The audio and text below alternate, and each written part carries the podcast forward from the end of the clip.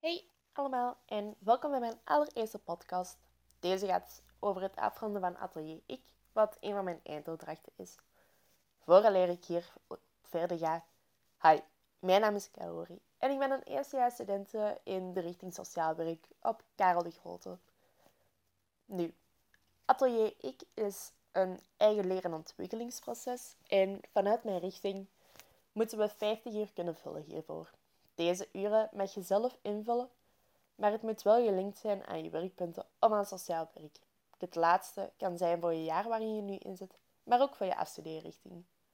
Ik heb zaken gedaan zoals een rechtszaak volgen, boeken lezen, podcasts beluisteren over thema's die vaker terugkomen binnen sociaal werk, of niet superveel besproken worden, maar waar ik wel iets over wil weten.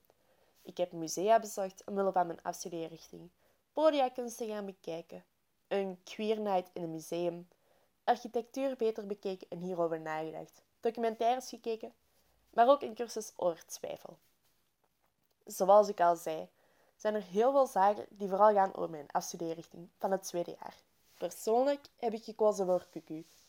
Dit is de afkorting van kunst- en cultuurbemiddeling en ik ben altijd al bezig geweest met kunst, ook in het middelbaar. Maar de dingen die ik heb gedaan voor Atelier Ik hebben me wel geholpen. Ik weet meer over de kunsten, maar ook heb ik inspiratie voor zaken te organiseren of om mee aan de slag te gaan binnen sociaal werk. De boeken die ik heb gelezen gingen of over justitie of over een onderwerp dat weinig besproken wordt. Kortom, heel veel zaken dus die mij hebben bezighouden afgelopen jaar. Als ik erop terugkijk, hebben deze zaken ook heel veel voor me betekend.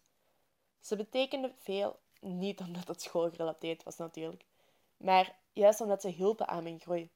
Ik weet dat er nog zaken zijn waarin ik kan groeien. En hier kom ik ook wel terecht. Op een bepaald punt in mijn leven. Dit kan binnen enkele maanden zijn of binnen enkele jaren. De activiteit waar ik het meeste groei uit heb gehaald is mijn cursus over twijfel.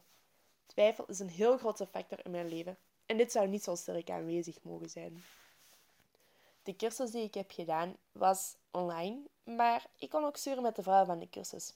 Dit heeft me wel geholpen. Hierbij kreeg ik tips hoe ik het kon merken dat ik veel was aan het twijfelen.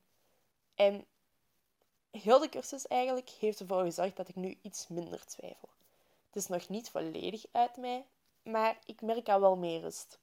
Op heel veel momenten dat ik feedback krijg, op mijn stageplaats, mijn vak op school, maar ook in mijn privéleven, kreeg heel veel te horen dat ik minder moest twijfelen.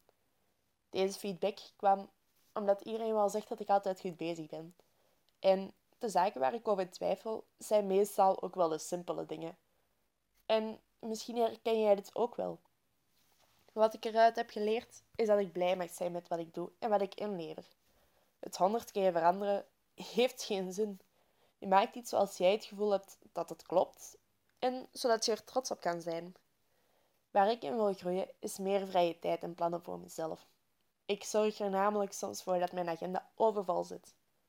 Dit is een manier van het ontlopen van jezelf en je gevoelens. Heb jij dit ook?